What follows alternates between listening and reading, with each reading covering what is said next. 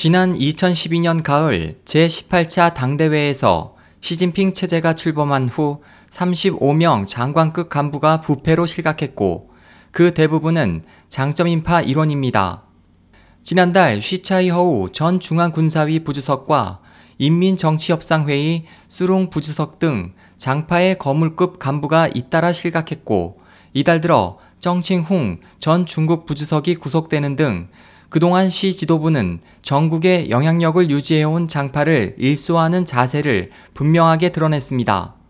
이에 대해 중국계 홍콩 일간 경제지 홍콩상보는 이십일 일 많은 고위 간부들이 초조한 날들을 보내고 있다며 부패 단속이 지나쳤다고 비난하고 부패 간부를 묵인해야 한다고 주장했습니다.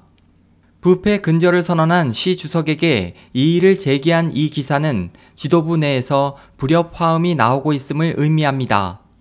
선전과 이데올로기를 담당한 류인산 중앙정치국 상무위원은 장파의 핵심 인물로 장쩌민 체제에서 당 중앙선전부장을 맡아 현재의 선전체계를 만들었습니다.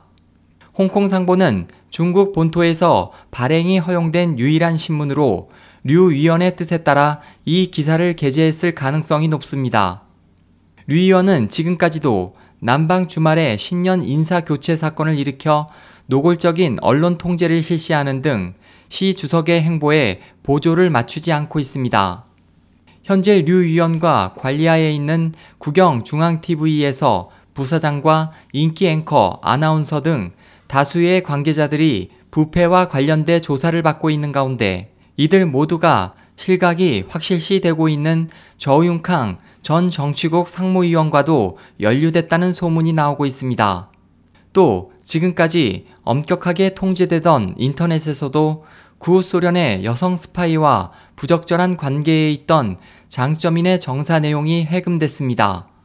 저우융캉에 이어 류 위원이 시 지도부의 다음 타겟이라는 관측이 나오는 가운데 미국 주간지 신규원 최신호에 따르면 부하들의 잇따른 실각으로 초조해진 장 전 주석은 정세를 만회하기 위해 전용 열차로 상경해 시 주석에게 면회를 요구했지만 시 주석은 한국 방문을 앞두고 있다는 이유로 그의 요구를 거절했습니다. 이십일 일 홍콩 빈과일보, 동방일보 등 홍콩 언론은 장 전 주석이 건강이 좋지 않아 병원에 입원했다고 전했습니다. 에스오에이치 희망지성 국제방송 홍승일이었습니다.